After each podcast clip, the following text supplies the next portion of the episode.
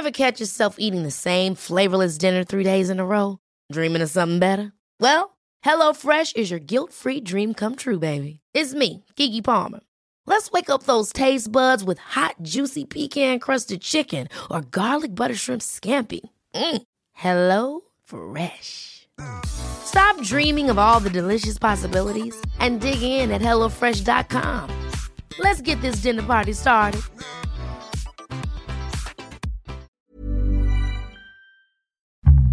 Stocks for beginners. When I ask people about what is wealth to them, and they'll tell me happiness, freedom, not not worrying about bills, having enough to make ends meet. I mean, I hear a lot of different definitions of what wealth is. But for me, wealth is simply if my current income stopped tomorrow, how long could I live my current lifestyle? That truly is wealth to me is it's a it's a measure of time in that Uh, our goal as a family is to get to a point where our wealth will outlive my wife and I. Hi, and welcome back to Stocks for Beginners. I'm Phil Muscatello. It's one of the oldest questions in investing pay off the mortgage first or put your money to work investing. In a rising interest rate environment, it's becoming harder to do one or the other, let alone both. Today I'm joined by Adam Carroll to talk about shredding that mortgage. Hello, Adam. Hello, Phil. Thank you for having me on the program. Thanks for coming on. Adam Carroll paid off his home in record time, saving over $180,000 in interest in the process. He's sharing his strategy with the world to help people become mortgage free. He's published four books, produced an award winning documentary on student loan debt, and has a TED Talk with over 5 million views. So tell us about your background from Des Moines, Iowa, I believe. Yeah, that's right, Phil. I, Always been there? I, I well, no. Mm-hmm. Uh, candidly, I was born and bred here raised until I was in around third grade, moved to California. Mm-hmm. I moved to Minnesota. I came back to Des Moines to, to finish high school. And then once I graduated from university, uh, my wife, my new wife, and I said, let's get out of here. Mm-hmm. And we did what most people in the Midwest do. They went to the big city. Uh, we lived in Denver, Colorado for about a year, and, or about two years, I'm sorry. And then we came back to the Midwest relocated to Texas, and then finally put down roots, and we've been here ever since. So we've been stationary in Iowa here in the Midwest for about 17 years at this point. And how about career wise? Um, what have you been up to in your career? Uh, you know, people have accused me of of being a jack of all trades, Phil. Mm-hmm. Um, as you mentioned in my intro, I've written a few books. I did a, a documentary on student loan debt. I have delivered probably over a thousand paid presentations in my life. And deep down, I, I think when people ask me, what is it you do? I would tell them I'm a storyteller. I like to go out and, and tell stories and have a message tied to the story. Um, sometimes that's in book form, sometimes that's in speech form. Sometimes I'm consulting with a company and just asking great questions. But um, my my career has really centered largely around human behavior and specifically around personal finance and how people are making you know their their personal financial decisions on a daily basis. Human behavior. It's a continually fascinating subject, isn't it? Indeed, indeed. All the mistakes we keep on making over and over again. And what's most amazing to me is just how predictable some people are. And that's really what's what's wild is I'll go into companies today and they'll say, "Well, we're really having a problem with X, Y, and Z." And then I dig into it and I go, "It's not all that out of the ordinary. Hmm. you know, most companies are having the very same thing with these kind, you know, these kinds of behaviors or personalities. That that old problem. yeah, that's right. So, what's the relationship between debt reduction and investing? I, I, along with probably half of society, was raised with the message of get started very early, put lots of money away as fast as possible. You know, get to that compound interest inflection point early on in your life if you can. Mm and yet, at the same time, I think most people are conflicted with the idea that they want to buy stuff. And when we start making money in our 20s, you know, investing seems sort of secondary to that new car that we want, or that vacation, or the concert we want to go to. There are young people in their 20s that have massive amounts of student loan debt they're also battling. And so, you know, when we look at should I invest or should I pay down debt, there is there is this double-edged sword of if I do one, then I'm not able to do the other. And if I'm doing one, like investing, I'm going to have debt for the rest of the, or maybe not the rest of my life, but certainly the next 15 or 20 years.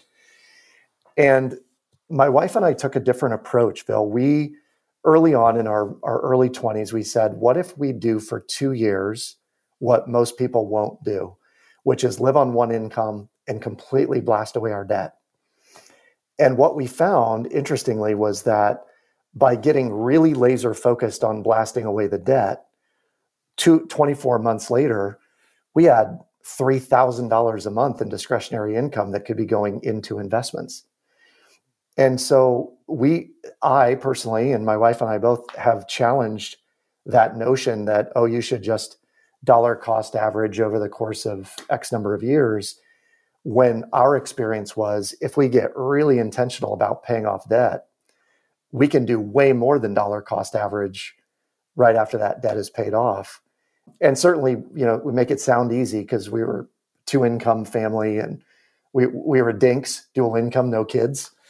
But it, but it really changed the way we live forever, and our goal is to help other people do the same. And that's a real problem. Is that um, it's the interest that you're paying on a mortgage is after tax. That's right from your income as well. But in a way, it does make a lot of sense to pay that down first, doesn't it? It, it does, and for a couple of reasons. You know, we look at when we start working with clients, we look at their interest to income ratio, mm. and this this is probably not something that's written about in many books. It was something that came to me in working with a client. And the banks will never tell you that one either. the banks will never tell you. That's that's why if you drive within a mile radius of my home, there's 20 new bank buildings going up.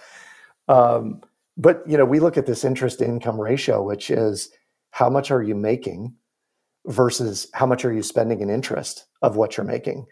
And we've had clients that will say, "Oh, I'm you know I'm making six figures, you know, great income." But if you take out taxes, you know, they're down to maybe 70,000.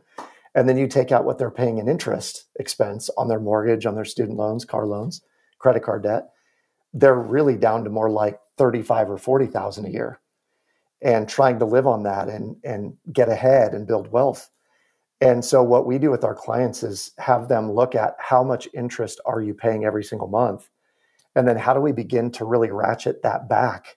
And one of the ways to do that is through the shred method and accelerating your amortization table.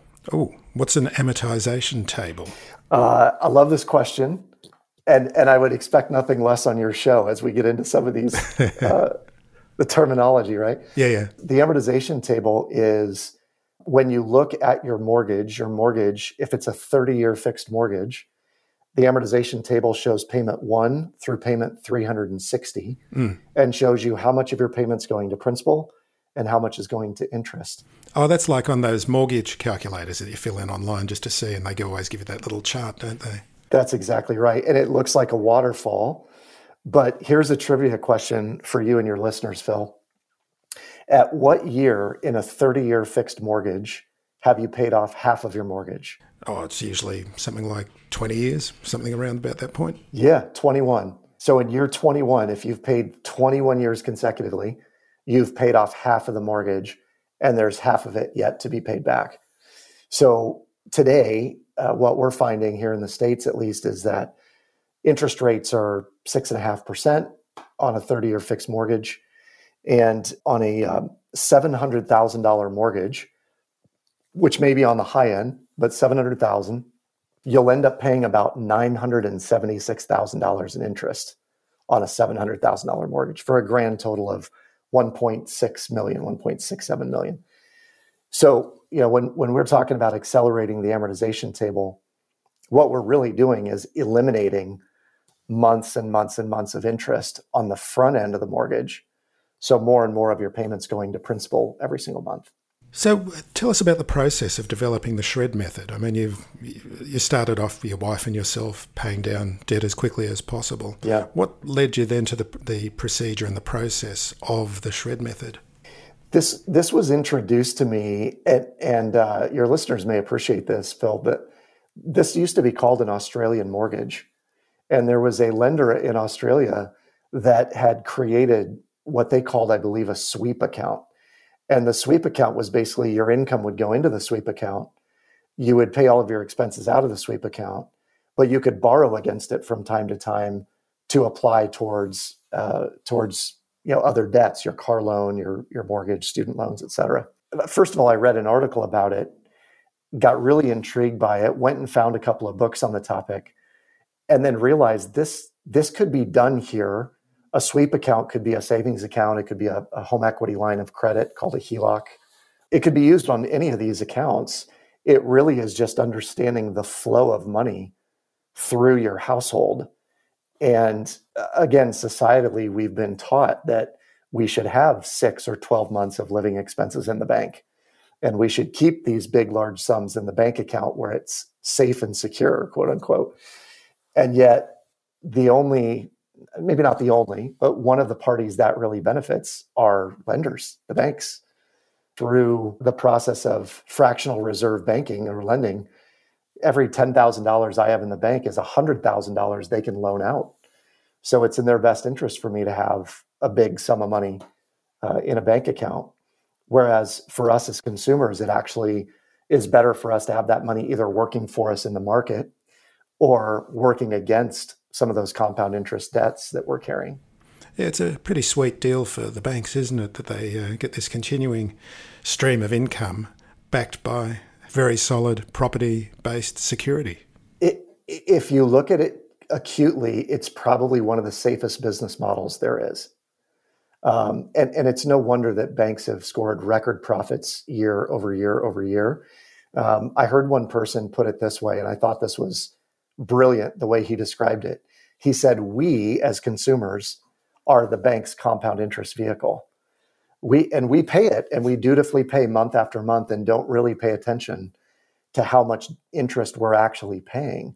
But early on, my wife and I had had learned uh, one little factoid that I thought was super important, and it was that the two greatest expenses that we'll ever have in life are taxes and the interest expense on debt. And you can manufacture ways to minimize your tax liability through investing, through owning a business, real estate, et cetera.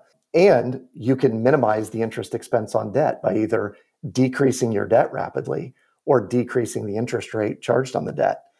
And when you do both of those in tandem, the ability to build real wealth, it exponentially multiplies. Even when we're on a budget, we still deserve nice things. Quince is a place to scoop up stunning high-end goods for 50 to 80% less than similar brands. They have buttery soft cashmere sweaters starting at $50, luxurious Italian leather bags, and so much more. Plus, Quince only works with factories that use safe, ethical, and responsible manufacturing. Get the high-end goods you'll love without the high price tag with Quince. Go to quince.com slash style for free shipping and 365-day returns.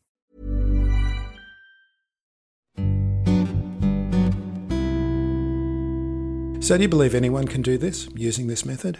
This is a tricky question because uh, we've had a number of folks that will will ask us about using the shred method.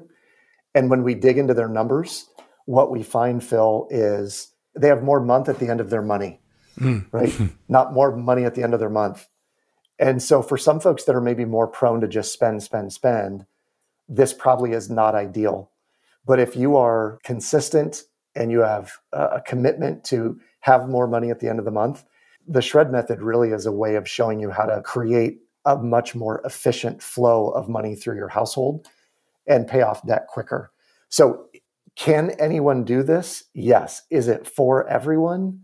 Probably not. It, yeah, it requires a bit of commitment, uh, you'd assume. It does. I will tell you that my wife is at the center of this for me because when we met, I was a debt statistic. I had made all manner of mistakes, uh, you know, with money growing up. And then I met her and realized, oh, there's actually another side of this coin. Um, and that coin at the time looked like couponing and being super frugal and those kinds of things. But what I really figured out is that I play really good offense and she plays really good defense. And when when a couple comes together and have similar goals and each can play a part in that, uh, you can pretty much accomplish whatever you set your mind to. You mentioned the word frugal, and that brings to mind the FIRE movement, the fin- Financial Independence Retire Early movement, which um, is catching on yeah. in a big way these days. What are your thoughts on the FIRE movement? And um, do you have to live on tinned baked beans to do this? it's certainly not my model. I, I love the idea of the FIRE movement, financially independent, retire early. My challenge with it is that I think even the people who quote unquote retire early don't ever really retire, Phil. They just figure out what they want to do next. And um, I, I like that idea. I heard someone describe it as FINE, F I N E, which was financially independent next endeavor. And I love that idea. I think that deep down, Jen, my wife, and I were, were really part of the fire movement before we ever understood what it was. But I described it a different way. I think that I think that at some point in our lives, we are all looking to never work for anyone whether that be we're self employed or we have plenty of money so we don't have to work. The goal at some point is to never work for anyone. And if that means that you do it in your 30s or your 40s, or you wait till your 60s or 70s to do it, the goal really should be to have that in mind that at some point you're not reliant on the government or a, a pension would be ideal, but even those are, you know, going the way of the dinosaur I think that to to set yourself up for financial success is a very prudent thing to do today. So I would love for fire to catch on. Although I think if all of society is being frugal, we may have some gross domestic product challenges as well. Got to have a few big spenders out there. Got to have some spenders. So that sounds like your definition of wealth and financial freedom then. Is there any more that you wanted to expand on in that point? I have long described wealth as a measure of time when I ask people about what is wealth to them, and they'll tell me happiness, freedom, not not worrying about bills, having enough to make ends meet. I mean, I hear a lot of different definitions of what wealth is. But for me, wealth is simply if my current income stopped tomorrow, how long could I live my current lifestyle? That truly is wealth to me is it's a it's a measure of time in that uh, our goal as a family is to get to a point where our wealth will outlive my wife and I. And that just means that we're going to live the same life. If we were to live the same lifestyle, we could live for the next 50 years and never run out of money. What it does is it forces a little longer term plan around money, not only in investing in terms of how much we have in the market and factoring in the rule of 72 and how many times might it double in the next X number of decades, but also our mentality is around passive income. So, not just equity investing or index investing, but also alternative investing that's generating a monthly return that extends our wealth. Because I have it that if you were to ask most people, how long could you live your current lifestyle if your income stopped tomorrow? They'd say, well, it's Tuesday, so Friday, you know, Friday at 4 p.m. So, you know, wealth for me is is more a measure of time. And I think it forces this long distance view of setting future you up for success. And so investing is a big part of this, I'm, I'm assuming, for um, g- generating an income. Yep. Um, without going into too much details, what are you personally looking for in terms of um, where you're getting returns from? And especially you mentioned alternative investments. Yeah there's really two or three things that I'm looking for, Phil. I learned one little tidbit from Robert Kiyosaki's book, Rich Dad, Poor Dad. And it was the idea that net worth is an opinion and cash flow is a fact. And so, how much a duplex is worth is based on how much someone's willing to pay for it and what the market's doing. That's net worth. But knowing that that duplex is putting $500 in my pocket every month, that's a fact. And so when I'm looking at investments, I'm looking at what is the fact of that investment? How much cash flow is that investment producing? So if that is real estate, it's going to be a monthly cash flow. If it's an equity of some kind, I'm a big fan of buying stocks on sale. Uh, this came from a book called Rule One Investing by Phil Town. And in that book, he said that when you can buy a dollar for 50 cents, you'll never ever lose money. And I was at a program with Phil Town one day where he was trading in real time. And he said, How many of you would buy uh, Chipotle Mexican grill stock? And we were all kind of like, yeah, yeah, I suppose. and it was at $300 a share at the time. And he said, um, This is a six or $700 a share stock. And I'm thinking, for a burrito company, this is insane. And he ended up buying, I think, a thousand shares that day of that stock. Bought options. I think he was he was uh, probably selling puts at the time to to get the the stock at a certain price. But today, Chipotle is trading at fourteen hundred dollars a share. Those are the kinds of lessons that I've gleaned over time. That when I see a stock go towards its 52 week low or below its 52 week low, we'll go grab a number of shares, 100 shares at a time. And I like to buy Disney and, and Coca Cola and W.R. Berkley Insurance, you know, some of these really stable, you know, cash flow producing intensive companies. And then the other thing I'm looking for are, and this is sort of the third element, is when I invest, can I get some sort of tax benefit out of the investment?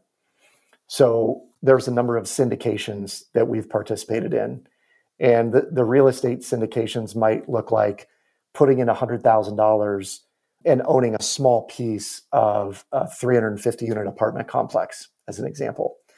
And in doing that, if we put in 100,000, we might get $90,000 in bonus depreciation, which is money off of our income that year that we don't have to pay taxes on. Um, and then furthermore, you'll get a monthly or quarterly return, and then there'll likely be a, uh, an exit within three or four years that will give you like a 1.7, 1.8 uh, return on your investment. So those are the kinds of things today we're looking for. Great opportunities that maybe not everyone can participate in, but that you know when you set yourself up the way folks who use the shred method do, you can participate in these investments that have a little bit higher than average return. So tell us a bit more about the shred method then. So the shred method is as much a mindset, Phil, as it is anything. And the the biggest hurdle to get over in terms of the mindset is that most people want to have a surplus in their checking account. And they'll keep as much of that in their checking account as possible. Uh, but over time, it dwindles. We use our debit card and we buy groceries and gas and haircuts and clothing and all of that.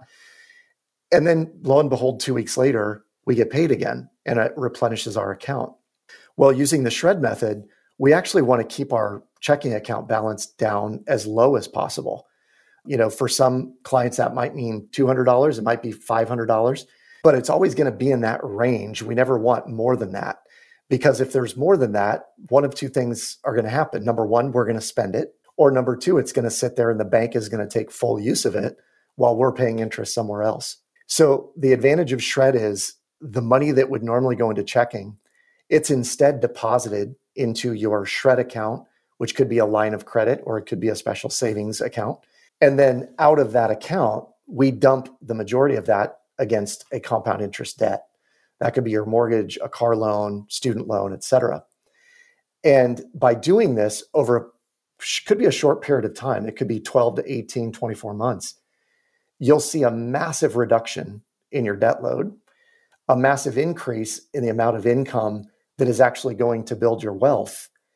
And more and more of your payment is going towards principal every single month it's a win three times over. And most people will say, yeah, but shouldn't I be doing X, Y, or Z, putting money in the market, uh, you, you know, doing something else with my money, taking a vacation, what have you? We maintain that you're actually better off, you know, 24 months in or 18 months in, 12 months in by using this strategy and then start doing what you've been told to do all along. It doesn't take forever, but I truly believe that if you do for two years, what most people won't do, you can do for the rest of your life what most people can't do. So, a, a major part of this is the HELOC account. What what is a HELOC account? So, consider it almost like a, a, it's almost like a credit card that is attached to the equity of your home. So, if you've put 10% down or 20% down on your property when you bought it, or maybe you've been in the home for a while and it's appreciated in value and you have plenty of equity, you should be able to go to a lender and get a home equity line of credit against the equity in your home. Uh, because it's tied to a tangible asset, the interest rates will be about market rate, maybe a little bit less. We're seeing HELOC rates at the four and a half to six percent range. But but this is the real key to this, Phil. It doesn't have to be a huge HELOC. you could have a, a five to ten thousand dollar HELOC, and money is flowing in and out of it, right, on a monthly or biweekly basis. So the amount of interest you pay is negligible, but it's being leveraged against this large, large compound interest debt amortized over 30 years. And the the impact is uh, you're going to take a 30 year fixed mortgage down to somewhere between three and seven years, depending on your discretionary income. That sounds unbelievable. It does. and and people go, "Where's the magic in this?" Or what? It sounds like magic. And we always come back with, "It's not magic. It's math." This is how banks make their money, and because they go unchecked and unchallenged, and we just do what society has told us to do, we're left paying for thirty years what we could be done in three to seven. Wow. Is it difficult to have that conversation with the bank about setting up this kind of account? That's a great question. Um, I, I never recommend. I can tell you're not prepared for it. I love that. well, I, I never recommend going into a bank and saying, uh, you know, hey, I'd like a HELOC. And the reason is I'm going to leverage this loan against this other loan that you're carrying. Is it hard to have the conversation? Not really, because it is a it's a traditional product that most banks will offer. The only difference is that most banks are offering it as a product that someone's going to use to go buy a boat or do a home renovation project with. And that typically is how most people look at their HELOCs. Just like, well, it's an extra $10,000. I'm going to redo the bathroom.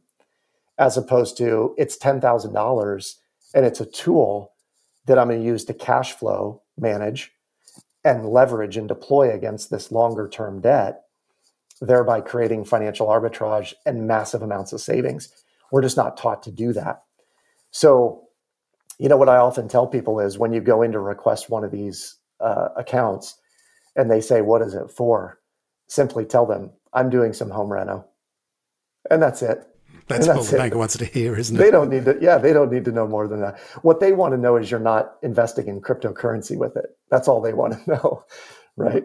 So, if you could just describe in simple terms again about the HELOC account for someone who, you know, might be a bit of a, a new concept for them. Uh, so, one of the ways that I describe this in kind of a metaphorical term is a, a HELOC is like a two way street. Money goes in and money comes out, money goes in, money comes out. Whereas a mortgage or a car loan or a student loan is a one way street. Money goes in, but it doesn't come back out again. And if you think about a mortgage, there's only two times that money will come out of a mortgage that you've put in. You either sell the property or you do a cash out refinance. Those are the only two ways to get money out. So, what we found, Phil, is that a number of homeowners out there have equity that's locked in their home that could be used for other purposes. It could be used for university tuition, it could be used to fund a vehicle purchase. It could be used to buy life insurance. It could be used for a number of things. Um, but it's locked in their mortgage, and they really need the HELOC to be able to unlock the money that's that's trapped in their home equity. So I always like to think of it as a two-way street. Money goes in and money comes out, and it's freely flowing back and forth. And so the interest that's generated by the HELOC account is um, deducted from the interest that's paid on the major mortgage. Is that the case? That's exactly right. That's exactly right. And furthermore, the HELOC interest is typically simple interest or it's it's calculated on the average daily balance. So the mortgage balance may go up and down throughout the month, but over the course of 30 days it may stay relatively low because through the shred method and the software that powers the shred method, the system will say, hey, send a big lump sum payment to your mortgage, knowing that two days later you're at, you have a paycheck coming in and it's going to pay it back down close to zero. So over the course of the next two weeks, maybe we spend a little bit over time on the HELOC. We send a big lump sum payment and then it drops back down close to zero. So we, we may have borrowed on a $10,000 HELOC. The average daily balance may be $2,500 as an example. And 5% interest rate on $2,500 would be what? $125 divided by 12 months would be basically $10 a month that you're paying in interest on that borrowed money. Though you may have accelerated your amortization table by you know anywhere from 6 to 15 payments in that month's time. And what's HELOC stand for again? Home Equity Line of Credit. Fantastic. So tell listeners how they can find out a bit more about the Shred Method and, and your work. Well, yeah, I appreciate that, uh, Phil. People can find me at theshredmethod.com, where we have a um, an evergreen webinar. You can go and and uh, see the mathematics behind how this works, see the process, understand intently why we do what we do and how we do it. You can find me on Instagram. I am at adam.carroll, two R's, two L's, not to be mistaken for the singer songwriter out of Austin, Texas, who is very talented, or the Irish F1 Formula race car driver who sometimes I secretly wish I was. Is there an F1 driver called Adam? There Carroll? is. There is. is. Oh, I'm out an, of Ireland. I am, an F, I am an F1 fan, but I have never heard of Adam Carroll. Yeah. Yeah. I, hmm. I have this great idea, Phil. Maybe you can help me do this. Okay. I, I want how to, get, how to drive one of them. well, that, and I wanted to build a TV show uh, called You Don't Know Me from Adam. And all I would do is go around and live life as other Adam Carrolls all around the world. That'd be pretty amazing. Oh, you, you, as long as you're the first Adam, then. That's right. That's exactly right. well, look, we'll put um, we'll put a link into the blog post to that webinar because that would be great to watch. I'm definitely going to have a watch of it as well because I've got a mortgage still that I need to pay off. So I'm very, very interested. It's it's exceptionally eye opening when people go in and, and again, even a year, Phil, like 12 months, 18 months of using the strategy can make a marked difference on the payoff of a mortgage. So if you're looking at it saying, oh, geez, I have 20 years left or 25 or 28 years left, um, using this strategy, even for a short amount of time, can make a massive difference in the length of your payoff and the amount of interest you save. So excited to have you take a look. Adam Carroll, thank you very much for joining me today. Phil, thanks for having me. If you found this podcast helpful, please tell a friend, especially if it's someone who needs to start thinking about investing for their future. You'll be helping them and helping me to keep this show on the road. Stocks for Beginners is for information and educational purposes only. It isn't financial advice, and you shouldn't buy or sell any investments based on what you've heard here. Any opinion or commentary is the view of the speaker only, not Stocks for Beginners. This podcast doesn't replace professional advice regarding your personal financial needs, circumstances, or current situation. And thank you for listening to my podcast. Hi, I'm Daniel, founder of Pretty Litter. Did you know cats tend to hide symptoms of sickness and pain? I learned this the hard way after losing my cat, Gingy. So I created Pretty Litter, a health monitoring litter that helps detect early signs of illness by changing colors, saving you money and potentially your cat's life. Pretty Litter is veterinarian developed, and it's the easiest way to keep tabs on your fur baby's health right at home. Go to prettylitter.com and use code ACAST for 20% off your first order and a free cat toy. Terms and conditions apply. See site for details.